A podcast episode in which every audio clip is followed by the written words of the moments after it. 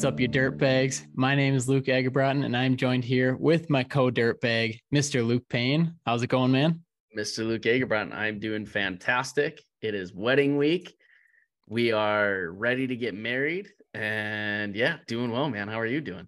I'm doing excellent. It's uh one of my favorite days is always jumping on and recording. It's just fun to uh, put a few back, obviously talk with you, but then usually we get to have uh, some special guests on. And today I'm extremely excited. We've got a very special guest. Luke, you said you've been following him since 2018, which is basically yeah. when you started Black mm-hmm. Iron. So without further ado, we got to welcome in our guest today, Dervin Whitmer.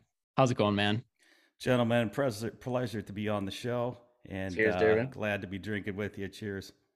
Absolutely. Dervin, yes. what, uh, what, what do you got in the glass there? I got Jameson Irish here, and it's uh, mixed with a little bit of uh, lemon lime, and I nice. got a cherry mix standing by if I need more. Just go. in case, That's see what uh, see what we get into on the podcast here. Yes, so, sir. a little Jameson, I love a little Jameson. I used to love, not to make this about me, but I used to love Jameson um, gingers. Uh, JMO gingers is what I would always mm-hmm. get at the bars. Those are good. Yeah. Yeah. So, Luke, I think I know right before we started, obviously, big week for you. Um, obviously, you were about to be in Michigan on a job helping Dylan, but you decided to take the more mature route, uh, maybe the better route for the sake of your marriage. But you're you're staying home, getting work done, and you got a big Saturday coming up here. Staying home, decided it was just not in the cards to do that at the moment. Would have been a blast but yeah, we'll have to be another time. So staying home, making the wife happy or the fiance happy. We're not married yet, so I can't call her that yet, but we're working on those brownie points. So yeah, big congrats. Yeah. I think you made a good choice. well, thanks, Dervin. Appreciate it. I think she would agree with both of you. yeah, good stuff. So Dervin, um, super excited to have you here. Uh, I think you and I relate to each other and you and Luke relate to each other in super um, completely opposite ways, I would say. And uh, how I first started um, jumping onto your page was, you know, taking a look at what you guys are doing. And really, what stood out to me is how you're niching down, but your content strategy on Instagram and everything really stood out to me. So I'm curious to kind of jump in. I know we got a lot of people listening that maybe have are just starting, they're a few years into their company, or they're 10 years in. No matter what, they're starting to look towards, you know, this content game, not just for getting new projects, but for hiring, um, you know, yeah. their then their next workforce. So if you could talk to Luke and I a little bit about how you got started in like developing some of that content on your Instagram page, uh, dig it excavating. Like if you could kind of walk us through that, like that whole process and how you got to the point where you're at today. Yeah. So uh, we started the business. Uh, I started the business in 2005 and generally you know everybody had a facebook uh, not a facebook uh, a phone book ad and so I was like, okay, wow, there's a list of excavators here. I put my face on it uh, at the at the uh, recommendation of my brother-in-law. He said, make it personal. Yeah. So we at least made the phone book ad personal, and uh, and it just seemed very expensive, and it just seemed like I was like lost in the in the sea of oh turn to page 65 to see our half page ad or whatever you know? How how expensive was a half page phone book ad? I have no idea. You know what? I i kind of forget what the prices were because it has been probably 15 years since we had a phone book ad mm-hmm. maybe more. Um but i know it was a high percentage of our marketing budget. Yeah. Um so um, I think you know my brother-in-law was saying, "Hey, look, you know the everyone's getting phones. They're all searching on their phones and stuff. This is the way things are going to go. So let's pull the money that you're spending. Let's let's start to you know develop an online presence because." One of the things that I noticed, and I was doing uh, septic stuff, not just excavating. So there was kind of two different paths we could go down and there was really no educational type material for for either one. Um, it was just kind of a sea of bulldozers and backhoes on a page, you know, and cut and paste junk on online as well. So I, I moved into the in an area that I'm not known for as far as a, a last name. Like, you know, maybe maybe Eggebraaten is like a well-known name in your town or something. I, I didn't have that. It is surprisingly. I don't want to jump in front of you, but Luke's dad was the coolest cop in town. There you go. So yes, funny Yeah, that you say so- that. But So s- yes, some people think it's great, some people don't, and uh, obviously I think it's great. But yeah, there's the name uh, gets thrown around a lot. Yeah. Yeah, so it was like, what's going to set us apart from the other guys? You know, how can we how can we be noticed? How can we provide something that's not there? And I, I on the septic side was like, you know, people are so ignorant about their septic systems. They have no clue that they even have one half the time. They don't know that there's ongoing maintenance that has to happen. They don't know that they could put a riser in there and pump it very easily. They don't know that there's effluent filters, all this kind of stuff. They're like, you know, what's the number one thing that people say when they call and need their septic tank pumped? It's full. The shitter's full. yeah. you know, and I laugh and I'm like, okay, it, it's going to be full in another three weeks. You don't know that. And, and I was like, we really have to start providing information for Sure. our, our clients to keep their systems working and then also uh, be uh, kind of an eye catcher. Hey, this guy provided me with educational material. Um, I kind of like his business. I, I like his format. I like his image. I like his employees. We're going to hire him. And so that was kind of the brainchild of coming up with names that had to that had a relevance in Google searches Yeah. and also almost a call to action like dig it. Yeah can you dig it? Yeah okay. So all of a sudden you start jiving with guys my dad's age you know, you know, Yeah. Yeah. and stuff like that. They just think it's cool and pump that septic. It's almost like a it's almost like a call to action. This is mm-hmm. something that you have to do. And so when you search these keywords and stuff like that we wanted to have relevant keywords within our even our name and we wanted to make it look cool. I was like, you ever see the Mr. Clean guy? You know, Oh, yeah. fold- folded arms, arms crossed, buff, yeah, and shiny head. got a earring in his ear, and he's just Yeah. like, he's gonna clean. You know, nobody's gonna get in his way. And I, I like that image, and I was like, you know, you, you don't go to a dentist when he advertises his front teeth knocked out, Mhm. or you know something like that. So why would you? Why would you? Uh, you know, use a septic company that's got a crappy old truck Mhm. falling apart and drips oil all over the place. So let's let's build a septic company and an excavating company that's top notch, that looks good, and that actually provides information that nobody else has the time for, or they think it's you know irrelevant. You know, I'm just I'm digging dirt, man. I don't want to take pictures. I don't want to shoot videos, Mhm. that kind of stuff. So my brother-in-law was really at the forefront of that idea. So we come up with names. He developed um, the logos and stuff like that. And of course, I throw stuff back and forth, uh, and I, I don't like it. And he comes back, and so you know, there's that process of Yeah. yeah, ten The changes, process of then you- elimination. yeah, then you go back to like the second one you had, and it's like Mhm. okay, Yeah, all right, this is it. After 30 of them. yeah so whatever so that that was kind of how we started to steer into the world of youtube google business listings um, uh, facebook and then when instagram and all of those came out i was like dude i gotta do a i gotta do a business page for this too this is great Yeah. and th- and that's where I, think we got ahead of the kind of the corporate curve on Instagram with our following and stuff like that. So and the content is cool. You know, everybody loves a a caterpillar machine and stuff. Oh like yeah. that. Hell yeah. You're preaching to the choir now. There's my kind of talk. You you had me at Google listings and then I was like, what? And then I heard cat and I'm like, I'm back in. Yeah, It's a good mix of both of our worlds, Luke. Yeah. yeah. So I think that's that's kind of where it started from. Uh, we started with the Dig It brand, but then realized a pile of dirt and an excavator doesn't speak to the septic uh, maintenance crowd. Uh, so we really had to steer that into a completely different direction and kind of in that franchisee look, Mhm. you know. And, and and that's something I would love to do is franchise it. Actually, have a a guy in Montana that's kind of talking about it, and a, a guy in more in the Lansing area. So Yeah. there's talk of it. It's Yeah. whatever. Dervin, it's it's interesting you say that because right when you said franchising. It like it stuck out to me like your your sense. name, your model, and like even your equipment. It just, but it it doesn't happen in this industry, to my knowledge, like No, hardly ever. And so it's that's very interesting that you just brought that up.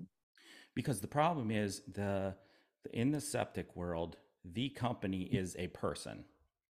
Yeah. I mean, Right. the ma- majority of the time, you get a guy he buys a truck and he go he knows every customer, he pumps every tank, um, and so on. But I, I wanted it to be bigger than just me, and and so you have to have systems in place, you have to have image in place, you have to have uh, growth in place, and that's where those are the kind of things I'm trying to figure out. Like I, I'm happy with the the, progress that we've made and the growth we've made.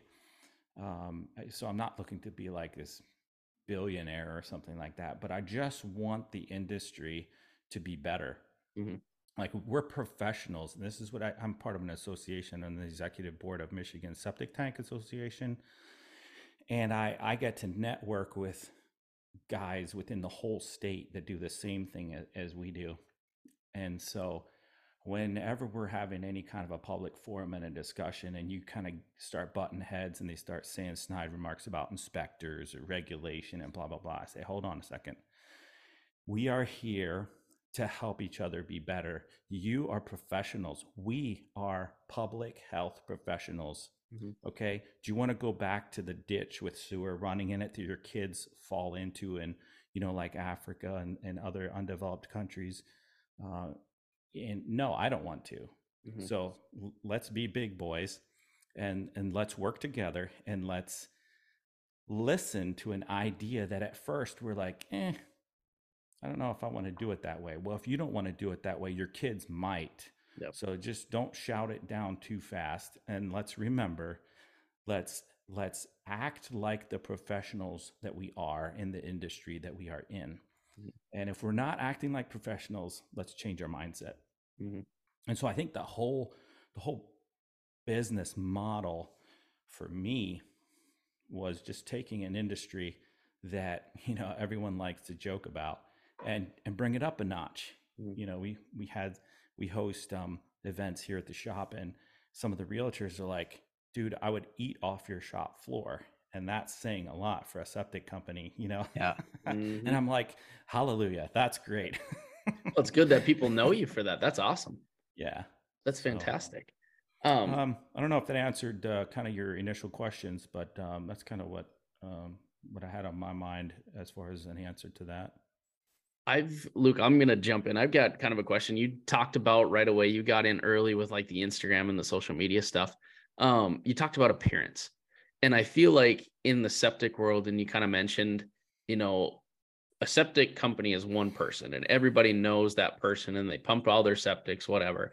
How did you take your image for the equipment you have right now because that's how i found you. You know you've got awesome looking trucks you got obviously the best equipment out there cat um and they look good. So how did you take that into the realm that you're in and not have competitors be like this guy is either charging way too much or he's taking advantage or something like that to where you know maybe they're just a guy with one of those pumps that is leaking oil everywhere. They have rusted out trucks or equipment or whatever. You know that's something that interests me because i get that a lot. People are like oh you've got these brand new machines. You know you must charge way too much. It's like no i care about what i'm doing but i'm interested to hear about it on the septic side because of those companies that usually are there are those one to two man crews. Yeah, so I, I'll tell you, I wave at every septic guy in my town, and about half of them wave back. So uh, I am a threat to all of them, Mhm. um, but I don't treat them as a threat to me. Mhm. And I even Yeah. say stuff like this, like I'm a public speaker in some of these events and stuff like that. And so when when they're there in the room, I'm transparent with them to a degree.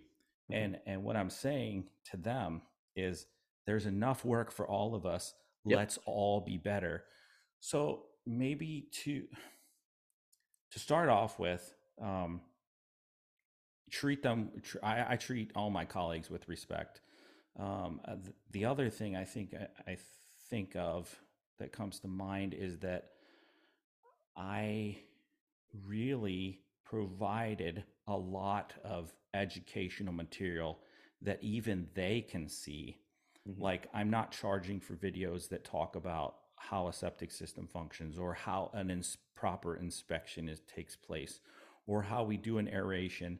And so I'm giving a lot of information out there and they're like, "Oh my, well they do they do a lot. They don't just mm-hmm. pump tanks, you know, they're full service." And so I think on one hand, the transparency that we offer to our potential customers and our repeat customers, our competitors see as well. And they're mm-hmm. like, yeah, he's got a good thing going, you mm-hmm. know? Mm-hmm. And, and so even networking in the Michigan Septic Tank Association, um, you know, we're, we deal with legislation and PACs and stuff like that. And so we're, I'm involved in trying to help legislation that benefits all of us get passed. And so if they see me as a voice for them in Lansing, um, mm-hmm.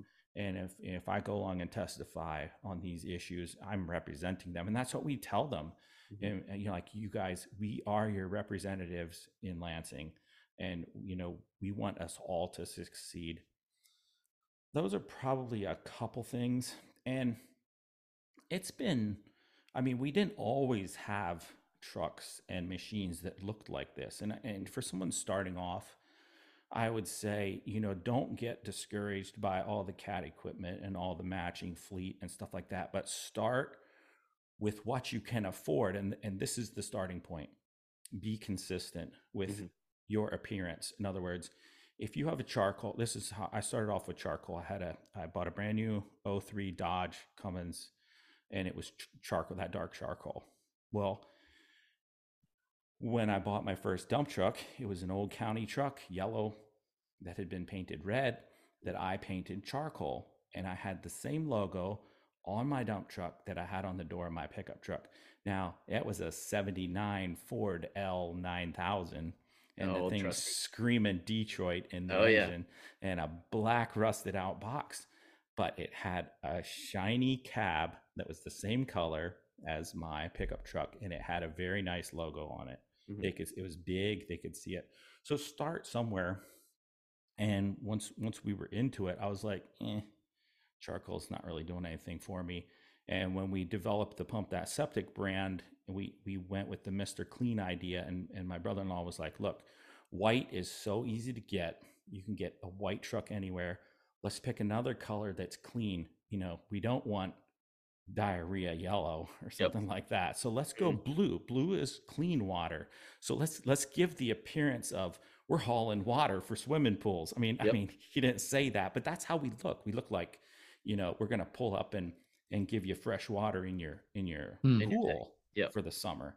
But but in fact, you know, we're we're clean, but everything that's dirty is is is contained. contained and we keep our trucks clean, we keep our guys clean. And the only thing that's dirty on those trucks is the whipper and the hose that goes in the tank. All right? mm-hmm. And even that all gets sucked out every job. So consistency in the way you present yourself. Um, even in even in the equipment, you know, I I rented first and I bought what I could afford at first. Um, mm-hmm.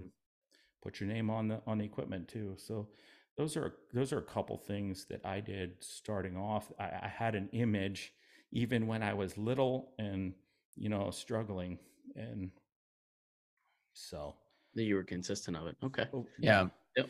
And the same thing was. I'll bring that into the social media side. So if you went on my Facebook page, that same logo that was on my pickup truck was on my profile, on you know the profile picture.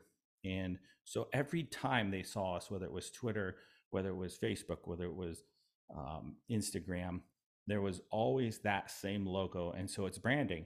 You know, it, it's mind top of mind awareness. It's it's the it, you know they see it ten times, they're like, and then they see it go down the road and they remember it. Mm-hmm. Yeah. Yeah, Dervin, we always say you need uh, at least 30 touch points before somebody will make a purchase. And obviously, that can be exaggerated, uh, it can be less than that, but uh, it's just that omnipresence marketing. Like, what is the easiest way to get that many touch points? It's not one Facebook post or it's not one business card handed out. It's all of those things combined working together. So it's like when they see your truck driving down the road, they're like, it feels like they've seen you everywhere. And then, you know, when the their septic tank is full, which it, you know, shouldn't be, they already know who to call. And then, you know, they look on Google and they see that logo and they see you and they know who to call. So uh, it's really building that trust and seeing that, okay, well, they're investing into their company, into their people, their equipment, and doing something right because I've been seeing them for the last two, three, four years consistently. Yeah. Um, one question I wanted to ask, and and if you guys don't feel the same way, let me know. But I feel like there's like I know a lot of people that are um, you know wanting to start their own business, which is awesome. I, am a big advocate for that. Um, a lot of guys starting out, you know, with a skid steer, maybe a mini, and doing a lot of grading, uh, basement digs, things like that, foundations. Do you do you see a lot of people starting like a septic company? Because i feel like personally i haven't seen a lot of that where they like start from pumping and then go up from there. I guess what are your thoughts on that? Or is that something that you develop after you kind of start an excavating company? Yeah i think it's a longer path. Um, uh, there, there's more training there's more licensing that you have yeah. to get when you start a septic company. So if you if you want to get into septic, yeah, do your research and uh, get your different um, like uh, can, you have to get a license through EGLE uh, to be able to be a septic waste hauler. Uh, and then there's different classifications within that. There's residential sewage, and then there's you know industrial waste, grease, and stuff like that. So yeah, I the way we got into it was we were doing sewer hookups by myself. I was doing. I, I, there was a project where they did a um, a treatment plant and they were servicing five all sports lakes and they were disconnecting the septics and hooking them up to sewer. I was doing that and I hired a local pumper to pump tanks and and I got a bill for like twelve hundred dollars because I did six tanks yeah, at the time, you know, back in 2005. And I was like, well, that's twelve hundred dollars that could be in my pocket if I bought a truck. Mm-hmm. So there was a local well driller, local friend of mine who knew a guy that was retiring, and I bought an old truck with a propane tank on it that was a vac truck. I got I got my license, my tank credits uh, through EGLE. It was then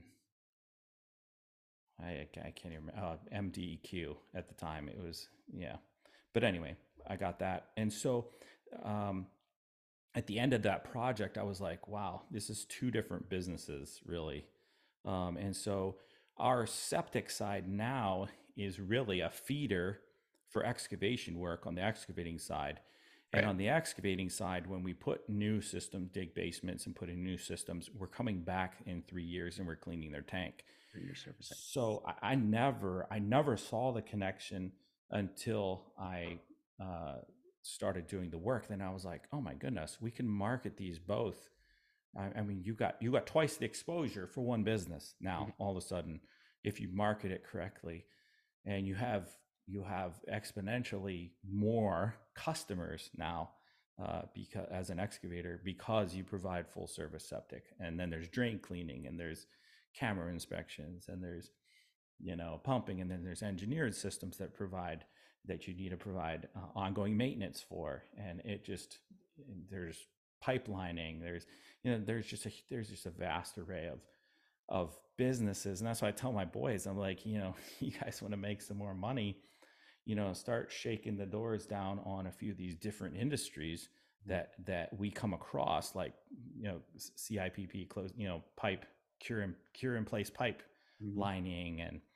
and all that other stuff you know and that's how we got into hydrovac um, we just took our class for the cure in place pipe yeah. We sent, we sent the guy to Idaho to do that. It was very cool from what he told us. He he mm-hmm. enjoyed it.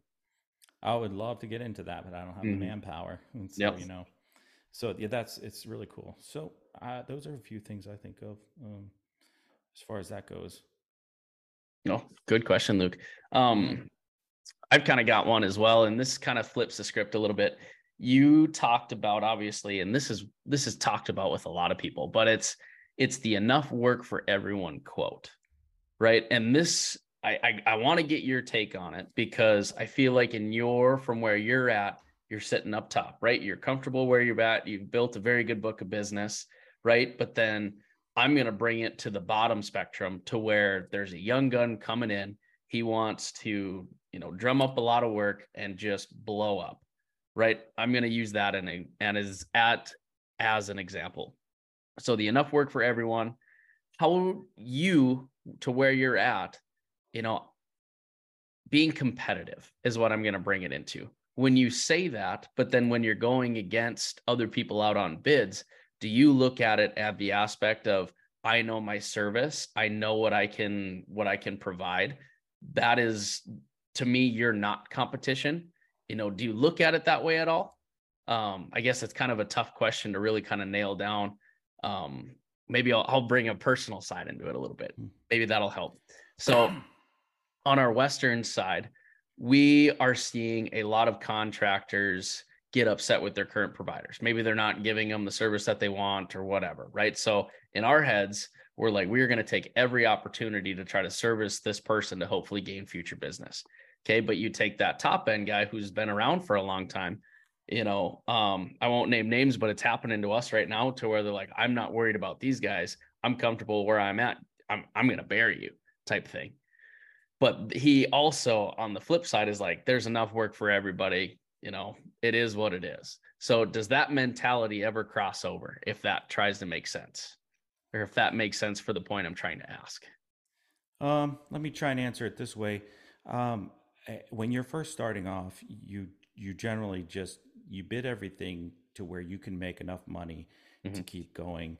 You don't have the luxury to say, "Oh, there's enough work for everyone. I'm just gonna, you know, price this, you know, however sky high I want." Um, and we we don't we don't even have that luxury either. But what we try and do is we try and cater to the the customer we want to work for. Yep. And by providing the information online, most of our customers have already decided we're going to do their job mm-hmm. before they even contact us. Mm-hmm. And that's because we have provided transparency and uh, we have provided real time and real location data, meaning, okay, today we're working in Niles.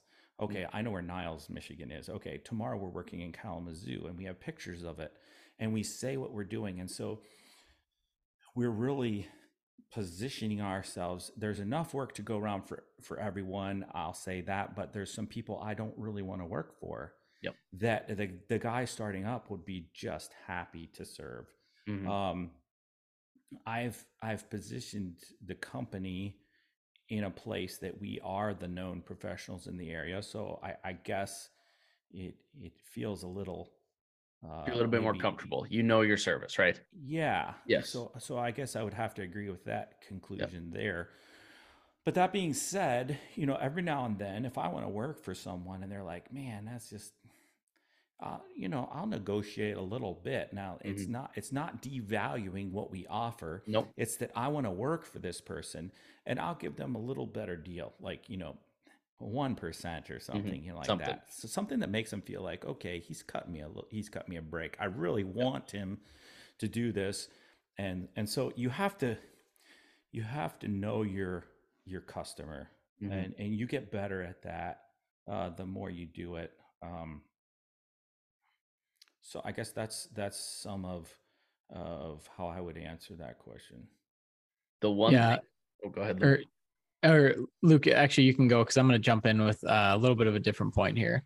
I was going to say, so from what we're seeing, and I feel like from what a lot of other people are seeing, and I'm going to speak to both sides of this, to where if you are new coming in, know your industry, you know, learn what you need to learn, learn what actual prices are of things, learn what it actually takes to do business.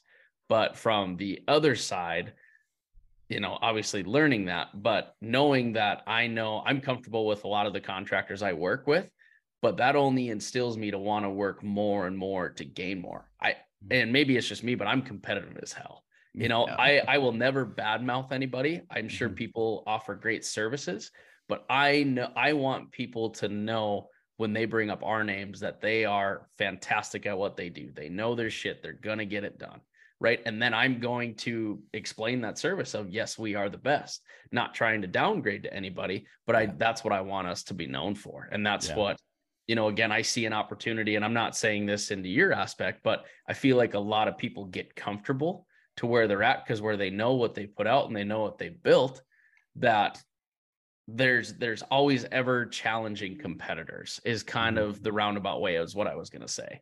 Yeah, I'll say to your point to the to the guy starting up, um, you have to stop saying how much should I charge an hour for my skid steer. Oh, that's that's just the complete wrong way to look I at hate this. seeing that.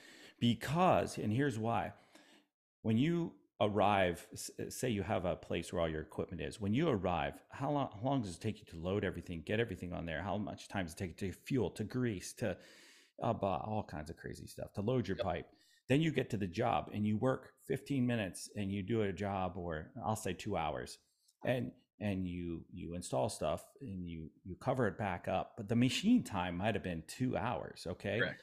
but you get back at 2.30 okay what are you going to do for the rest of the day Yeah. you're not going to make Correct. money bro No. so guess what if it's going to take you more than half a day you better have the money for a day's worth of work for that machine Correct. you're providing a service that it's not like you can bring a helicopter and drop the thing in and then suck it up and you're gone and there's there's no headache. No you bring everything back. You've got to clean it up. My dad uh, so my dad runs an electric motor facility and i ran that 10 years out of high school. That's where i got my business degree i'll say. Um, running that repair facility and he always said the job is not complete until all the dirt from that customer that their motor is cleaned all your tools are put back the paint booth is cleaned up and the trash is taken out. Okay now you punch out Yep. because guess what? That's not my dirt. I don't pay you to clean that guy's dirt. That guy pays you to clean his dirt. You know whatever mess is made that you know that has to be on the clock. And so uh, That- I, I brought that into the excavating side. I'm like well sure uh, i'm i'm a one heck of an excavator we'll say you know operator and so uh, I might be able to do something in two hours that it would take a, a new guy four. And so I show up, I do the job in two hours, and I charge them for you know a half a day or a day. And they're like, "Oh wow, this other guy quoted this."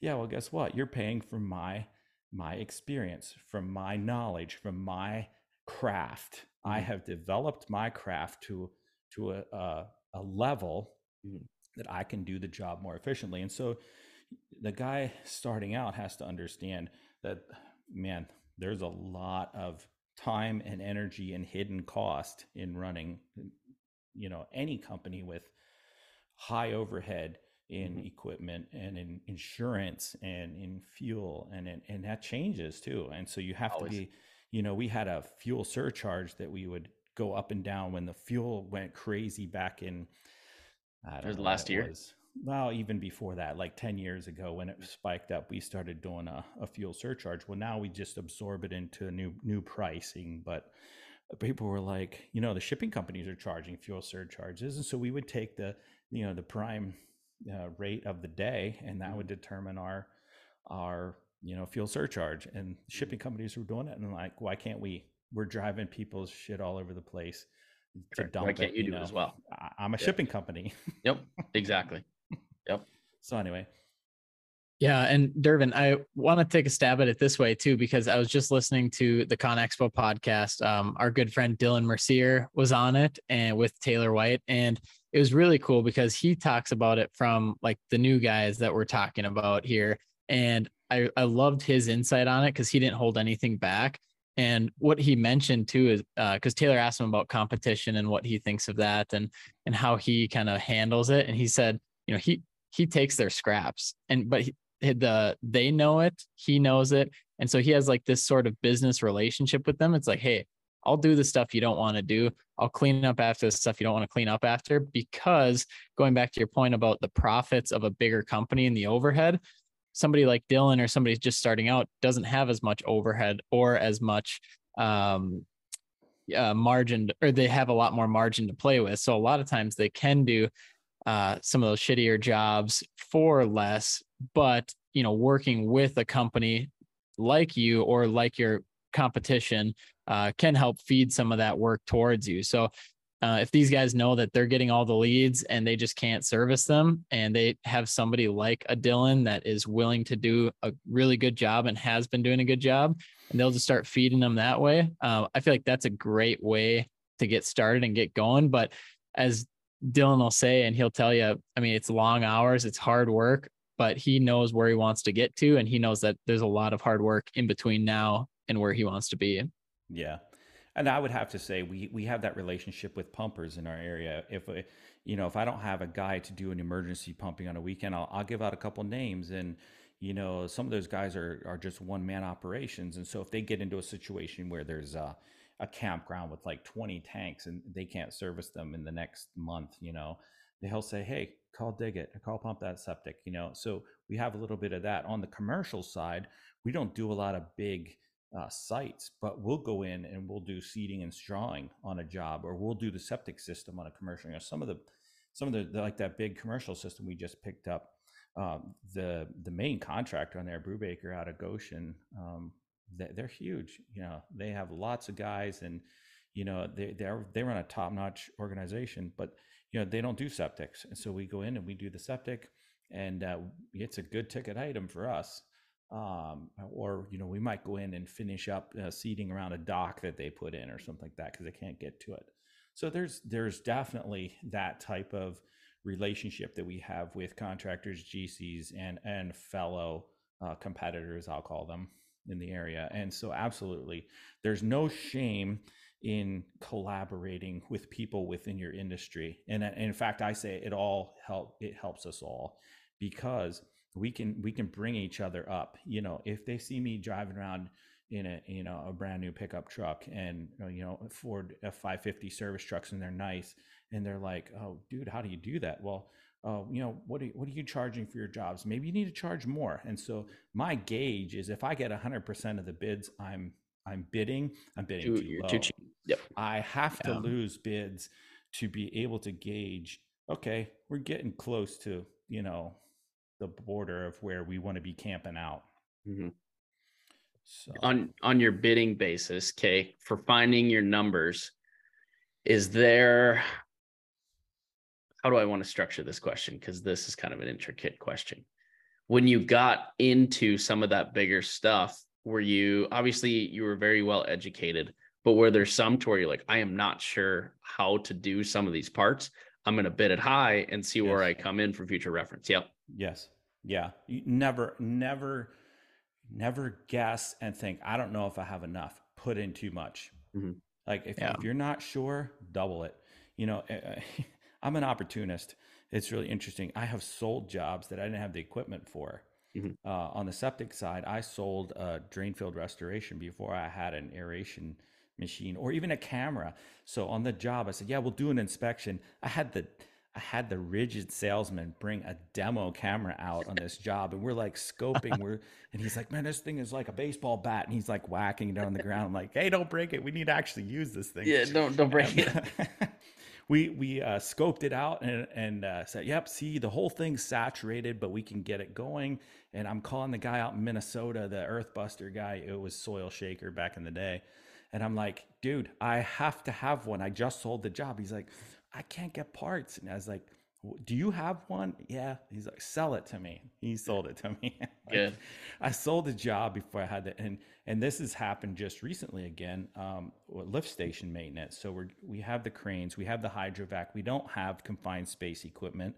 We don't have gas meters. We don't have tripods. We don't have the training. Just spent $8,000 on all of that stuff because we have a $60,000 job mm-hmm. uh, that we're going to do. So, dude, if the opportunity's there and if the money's there, nobody would bid this job. And I said, hey, bring two or three estimates in here. I don't care. I, I bid it so I can make money. You mm-hmm. know, yeah. this is where I got to be. Could not get a single other person to bid it, and they're like, really? Well, we feel like you know, I had a, I had a, a subcontractor who sells pumps say, yeah, you're you might be a little high, but you're not out of the line.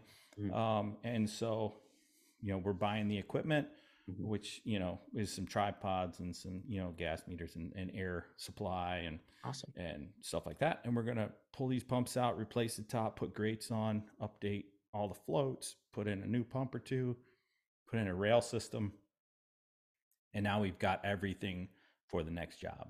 Awesome. And the job will pay for that equipment, you Yep. know. Oh, that's so good. that's Yeah. that's kind of you know don't don't sell yourself cheap Mhm. uh, just because someone wants a good deal. You know, know your value. In other words, set yourself in a position that you're charging like a professional.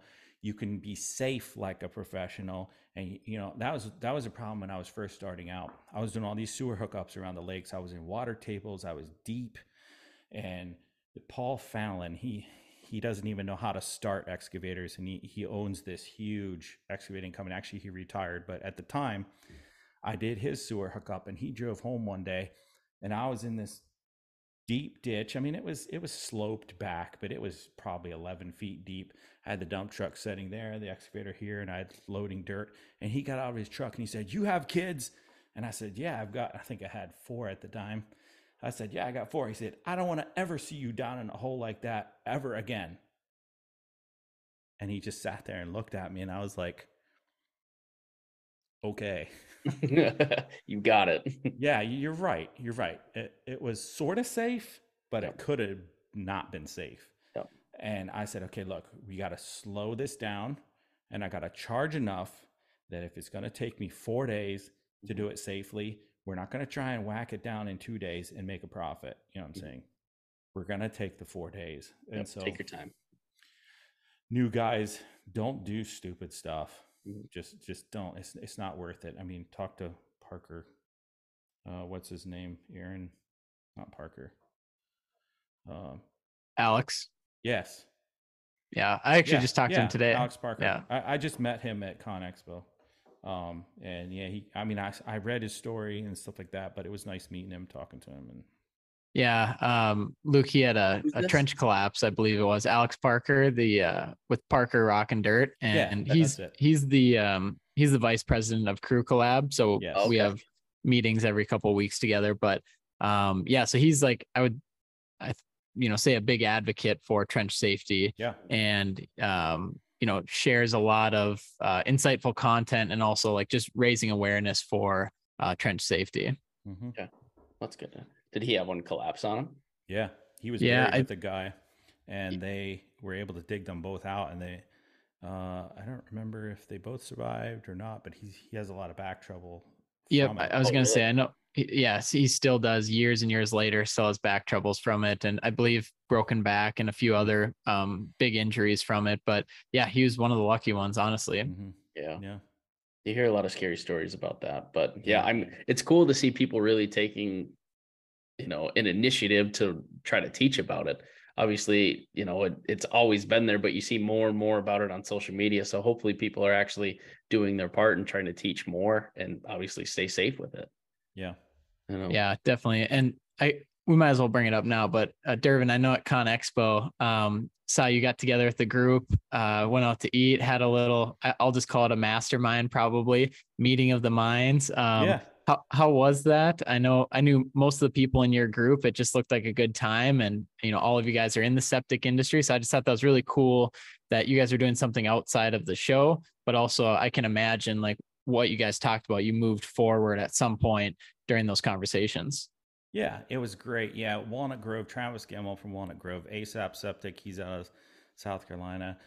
Uh, little the little operator, um, Alex, uh, she was there, um, and then the Canadian guys, uh, Canadian Septic, uh, James uh, Seitzema, and myself, and uh, yeah, it was a good That's time. fun. It was it was just good to kind of kind of shoot the bull together and you know talk about industry, you know, um, problems and you Yeah. know uh, just just things that we enjoy about it and just kind of encourage each other to to be professionals and you know to do a good job. And it was that was a fun night. You know it was really a fun night. Um i would definitely do it again and and there again that's um you know the collaboration makes everybody better you know i, I the days of you know everybody you know having a a six shooter on their hip and you know don't come into my territory Mhm. you know or i'll i'll blow you out uh it's just stupid I mean, there there is so much information and there's so much connectivity. I'll say within our social worlds today yeah. that you know find your niche, find find uh, find your friend group even within within the industry. You know, it it was interesting. Um, uh, we've been featured so many times in in Pumper Magazine and On-Site Installer and and different projects and stuff like that. And um, James from uh, Canadian Septic, he's he's started to get featured too. And uh, one of the guys, one of the editors from I think it was um, Jim. Oh, I can't think of his name. Jim from Cole Publishing called me up the other day and said, "Hey, you got anything in the pipeline?" He said, "You know, we used to run around just trying to find stories," and he said, "We just, you know, we just kind of have our handful."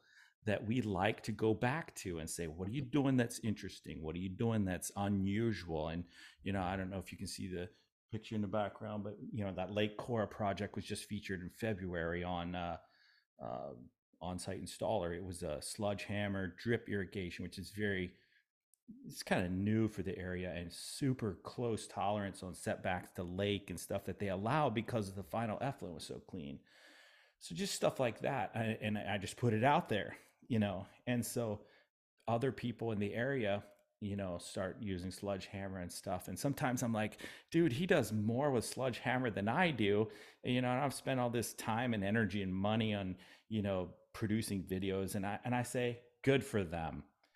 The whole industry is better. You know, in one second, your ego is like, dude, come on. I kind of helped you get there. But yep. it's like, I don't care. I just do yeah. not care. Good. Really. I can't care because the industry and the community is worth more than my big ego. yeah, and like you no. said, the safety earlier too. Like, yeah. do you want to go back to the old ways where your kids are playing in shit, or do you want a clean environment and clean space for them? Yeah. No. Yeah, we gotta we gotta move it forward, and I I love how you know you talk about that, and uh, I'll just say keep your eyes peeled because I'm making my debut in the Western Canada's on-site informer uh, I think this month. So cool. it uh, my uh, my first article will be published I think in a couple weeks here. So that's awesome. Love to see it. Cool. Love to see yeah, it. Yeah. So it should be good. But yeah, I mean, just like you said too, it's I think, and Luke, I know this has helped me a lot with the podcast, really, of just like it gets you out of your little world of like maybe your town or your city or even your state, where you realize that there's other things going on in the world and there's other people out there doing different things um, that are doing cool things that are very innovative, motivating, whatever it is. And I think the podcast and just being, you know, social on social media and just kind of that collaboration has really helped me see more of the bigger picture of like, okay, well, it's not just about like making an extra dollar or trying to beat this person out that's in my local town. It's like, the bigger picture of okay well how do we move forward as an industry uh, as a business and i'm very similar to Luke. I'm very competitive as well, but you can be competitive and still help others out. So I think yeah. there's there's kind of a blurred line for some people that kind of get stuck in their ways, but um, I love competition, and a lot of times it can be very positive competition. Yeah, I I think you said it really well, Luke. There is a blurred line between like it's competition and almost arrogance to where just because you're competing, you feel like you have to hate that person. And I yeah. feel like they are very, very small minded in that aspect. Obviously, yeah. yeah. when you're competing, may the best man win, may the best prices win, may the best service win, right? But it doesn't mean you're a bad company. Right. right. And I feel like that needs to get put out more in the sense of just because we're competing, I don't hate you. Right. I think yeah. you, I'm sure you have a great service.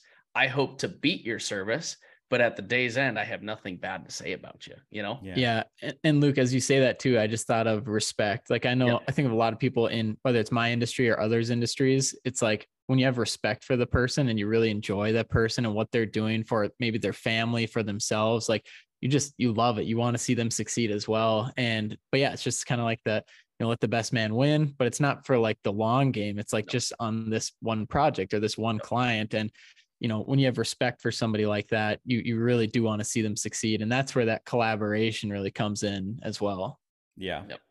i mean i don't want to see uh, my competitors driving around in pieces of junk that you know drip right. oil and stuff like that and if if i raise the prices and they raise the prices and he buys a new truck i'm like man we have four nice septic trucks in our community yes. now, and that's great.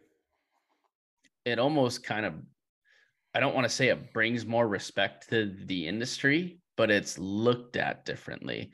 Mm-hmm. And it kind of goes back to the appearance.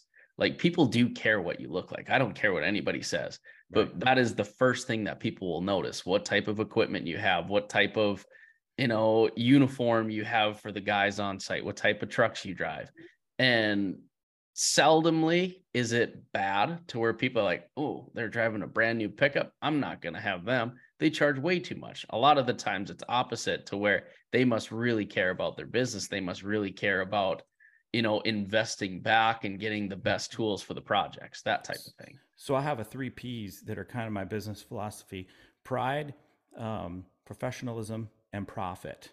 Mm-hmm. And none of those are a dirty word. Uh, pride is we want our image to be um, clean, presented we well, presentable. We mm-hmm. want to be the professionals in our industry. So that's then the professionalism comes in. Um, we don't, you know, we don't cut corners. We don't, you know, dump sewage in the in this in down in the lake or in the local fishing pond. Exactly, and then profit and I say, we are where we are because I want to be profitable. Mm-hmm. Okay. Mm-hmm. Yeah. Profit is not a dirty word. And so those three P's are kind of the, the, um, my personal, uh, business, uh, mantra, mm-hmm. you know, and people say, wow, this is cool. And I say, it takes all three. It takes image, pride, it takes professionalism, integrity, it takes profit. You have to be able to have money at the end of the day for this kind of stuff. Yep. You want a yeah. good service, you're gonna have we're gonna have to make money to provide that good service. Mm-hmm. You want good people to provide that service, we're gonna have to pay them a good amount of money. So we have yes. to be profitable in order to do so. Yes. Right. And that also goes into your original point too of consistency. Like you can't be consistent and grow with the times and add resources and educate without profit. And I think that's the biggest thing. It's not a as a business, you have to make profit to sustain longevity as a business. And obviously, do it. The goal is to do it in a healthy way where you can spend some time with family or you can have a cookout a couple times a year, whatever that looks like. Uh, but having profit has never been a bad thing. And I think showcasing that and just um, maybe educating too a little bit that it's not a bad thing to have profit. Every business needs to have it to succeed. Yep. Yeah. And if, if we succeed as a company, you as an employee are going to succeed too. You know, that is one of my one of our site foremans is he's kind of adopted the role of keeping everybody's spirits high on shitty days because there are really shitty days. but he's been really good at telling guys on site like, hey, if the company is not making money on us, yeah. we are not doing our jobs correctly. So I just had this uh, discussion. I have a lot of my kids working for me uh, 24, 22, 19, 16. Those are all full time.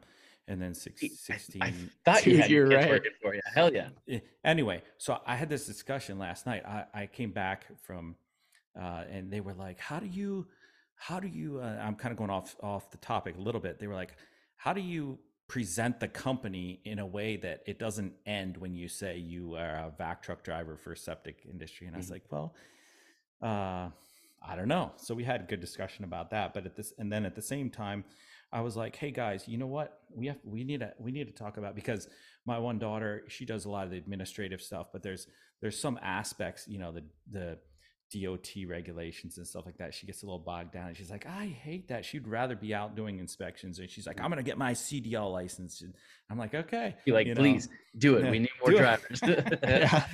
But, and then my one son was like, you know, I'm happy to just kind of like, you know, he's like that millennial mindset, like, you know, the the job, the job funds the passion, you know, mm-hmm. work is not the passion, something yep. else is the passion. And, you know, so anyway.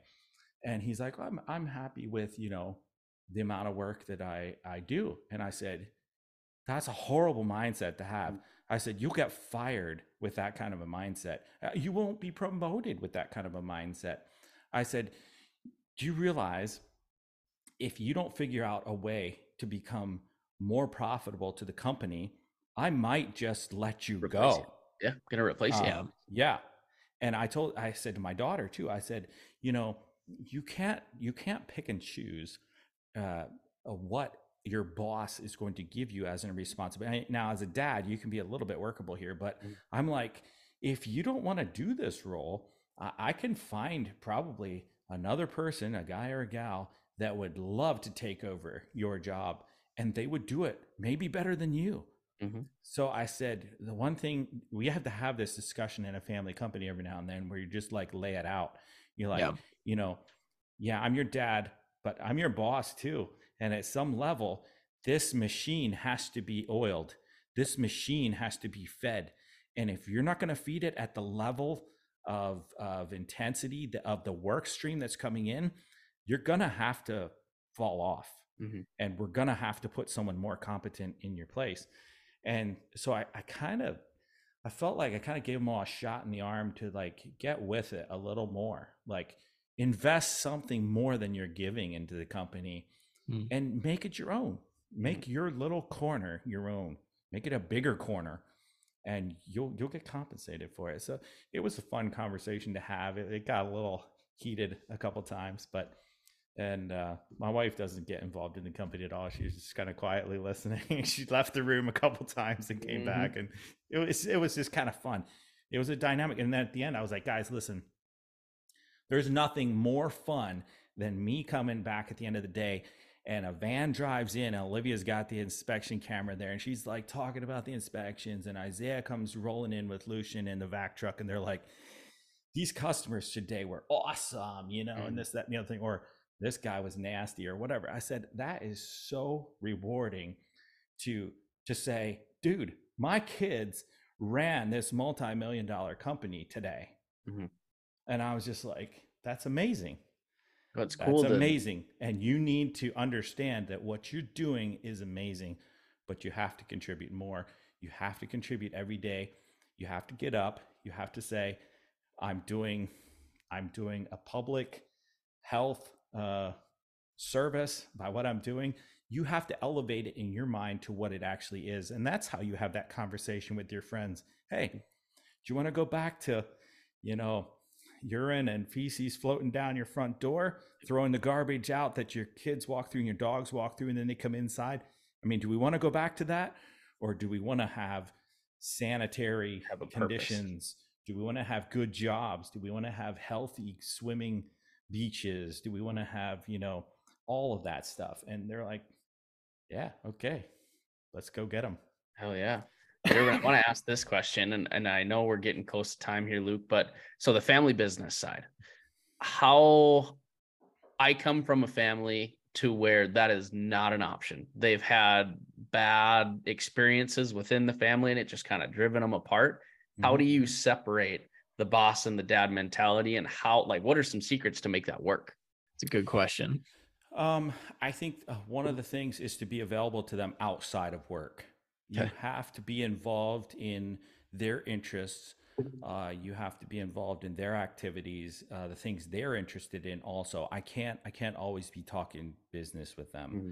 they're like i'm done talking business. Okay fine. Okay so let's talk soccer. Let's talk uh, you know, videography or whatever you're interested in, or um, you know, right now my son is prom and stuff like that. So mm-hmm. okay, that's that's or let's go to concerts together, or let's go to a soccer game together. We're gonna go to uh, uh, I don't know who it is, Real Madrid and AC Milan or something mm-hmm. like that over in Ann Arbor. Um, I mean, crazy tickets, 192 bucks a piece, but yep. what what what the heck? Let's go do it. You know, Let's go do it because it's and, your passion. Yeah, and, and and that's the kind of stuff. You know, my one son, he he likes playing higher higher level soccer, so we drive to you know St. Louis last weekend, and we do National League games, and you know he's going to Spain uh, in three weeks for a week with his mom, and you know you you just have to spend the money on some of that kind of stuff. And and someone just starting to say, well, I can't go to Spain with my kid do what you can. You know, yep. 20 yeah, years ago, effort. I did not take my kids to Spain to play soccer. Okay. Mm-hmm. That's the reward of 20 some years of blood, sweat, and tears. And so the family aspect is it's a little more controllable within the immediate family. I have I have extended family uh, that works for me as well. That gets a little more dicey. Um, mm-hmm. and so it's it's definitely you have to decide is that a is that a pill you want to swallow and at some level sometimes you got to move beyond that mm-hmm.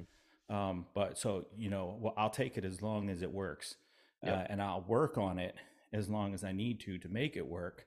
But uh, but at some level, my kids gonna have they're gonna have to move on, and my other extended family is gonna have to move on if if it's not gonna be a successful. If the culture declines to a place that the company cannot function properly, then we got to make changes. Yep. You know, and I think that's kind of at the helm of a company. You have to decide: is the culture still intact? Is it the way you want it? Is there ways to improve it, um, or do you just have to get out the, you know, the pruning shears and say, okay, Just time time to chop the tree. Yep. Time to just kind of bring the tree a little closer here Mhm. uh, to your to your vision. hmm I I've let go a couple people, and it's it's tough, you know. And I'm not I, I don't want to bring up firing or hiring or anything like that because I'm sure that I'm sure you run a great business with family, and I'm sure it brings its challenges. But the one challenge that sticks out to me is like the emotion side of it, to where you have you know your normal employees that have no family relation to you. It's tough to get rid of them because obviously Yeah. you want them to be okay, but then obviously the family side, that would be tough that would be my one like red flag to be like how do i do this to where that time comes if it does yeah my my wife says you know she she doesn't like anyone close because she feels too emotionally attached to it and i Mhm. said that's why i'm the business owner not you you know Yep. and Yeah. we as guys somehow uh, are a little more emotionally disconnected but there is emotion to all of it and and Yep. you have to remember to have empathy in those situations too you know we're in an industry where everyone's tough. I mean, we were talking about mental health. You were talking about just someone who said, I'm soft. Was it Taylor? I listened to that interview with Taylor and you guys, and he was like, Yeah, people think it's soft to like go to like therapy or Therapy, something." yeah. Or, or No, maybe it was not at all. Aaron. Maybe no it was taylor It was Yeah, Taylor. it was taylor So here's the thing, guys. Um, we have to be tough when we need to be tough, but we also have to be human. hmm Um, Yeah. And I think that's that keeps us um, grounded. definitely. No it does indeed. Yeah i again kind of a personal question on that note so thanks for thanks for answering that because yeah i Mhm. mean through my experiences and through what i've seen family businesses do not work. But on my spectrum you know my fiance we've got a little girl and we want more and she always asks the question of like how many should we have? I'm like i'll have as many as you give to me right? But i Right. love i would love to have a little team of Yeah. like I she was like, well, what if we have 10 kids? I'm like, I would love 10 kids, but I would love for them to work for me. I think It's that so would be sick. so It fun. is so sick. I I have six, um, and that's where it, it seemed to end, which is fine. Um, I, I'll take. I come from a family of nine. My wife comes from a family of seven, so we're Wow. used to kids. Yeah. and uh, so six was decent. But uh, the other weekend, I didn't have anyone to go with me on an emergency pumping, and my uh, youngest, Olivia, uh, Anastasia, she's uh, twelve, and I'm like, "You want to come with me?" She's like, "Yeah." Yeah. So she gets on a dig it shirt, and she, and she's on an Instagram post throwing hoses, you know. And I- That's I so have I have pictures of my oldest daughter when she was little, just Mhm. little pudgy thing, you know, just out there. So much fun. It's so rewarding. And the kids don't realize it at the time. Uh, No. they, they don't value it at the time, but you know, it was really interesting. I was, um, my son does some gaming, the, the, the, um, soccer player. And he was like, dude, um, and he started explaining what. I was doing at Con Expo Mhm. and how I was an influencer for, and dude, they took him over to Sweden and he was going off to his soccer teammate. And I was like, I was just sitting there like, You're like, yeah, keep it coming. You're This right. is Yeah, I'm awesome. pretty Like- cool. yeah, like- I'm a badass. like, yeah, like I thought, dude, you hated me. I mean, not that they hate you. know, You know like the No, teenage, yeah. the teenager like to get lost, dad. You know, Yeah, that kind of yeah. thing, oh, that is really cool. yeah, I was just like, cool, and you know, it's just it's a lot of fun. Yeah. You know, kids washing equipment, and you know they look back on all that stuff, and they just you know they value it. It's Yeah. time, you know, time spent together, and, it, Mhm. and it really it can be fun times, just not work, and it can be work fun times. Um, Yep. and it could be nasty times too. That's, yeah, that just comes with the industry. it's There's life. good days, there's bad days, and there's really bad days. yeah.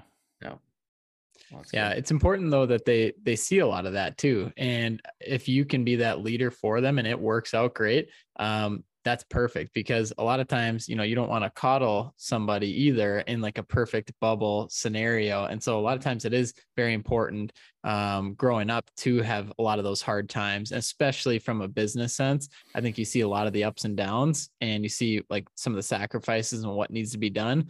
Um, but then, yeah, from a family perspective too, you know, you do have to set some boundaries as well. I know you guys are t- just talking about it there, but you know, how do you hire and fire family members. And at the end of the day, it is a business. I think that's just more of a fact. It's not like a necessarily like a feel good um, type of thing. It's like the business has to make money and be profitable to yeah. keep going. And I think, yeah, just looking at the end of the day of more of just like a business, but you can have some of those incredible, great memories and great times while doing it as well. Yeah, absolutely. Absolutely.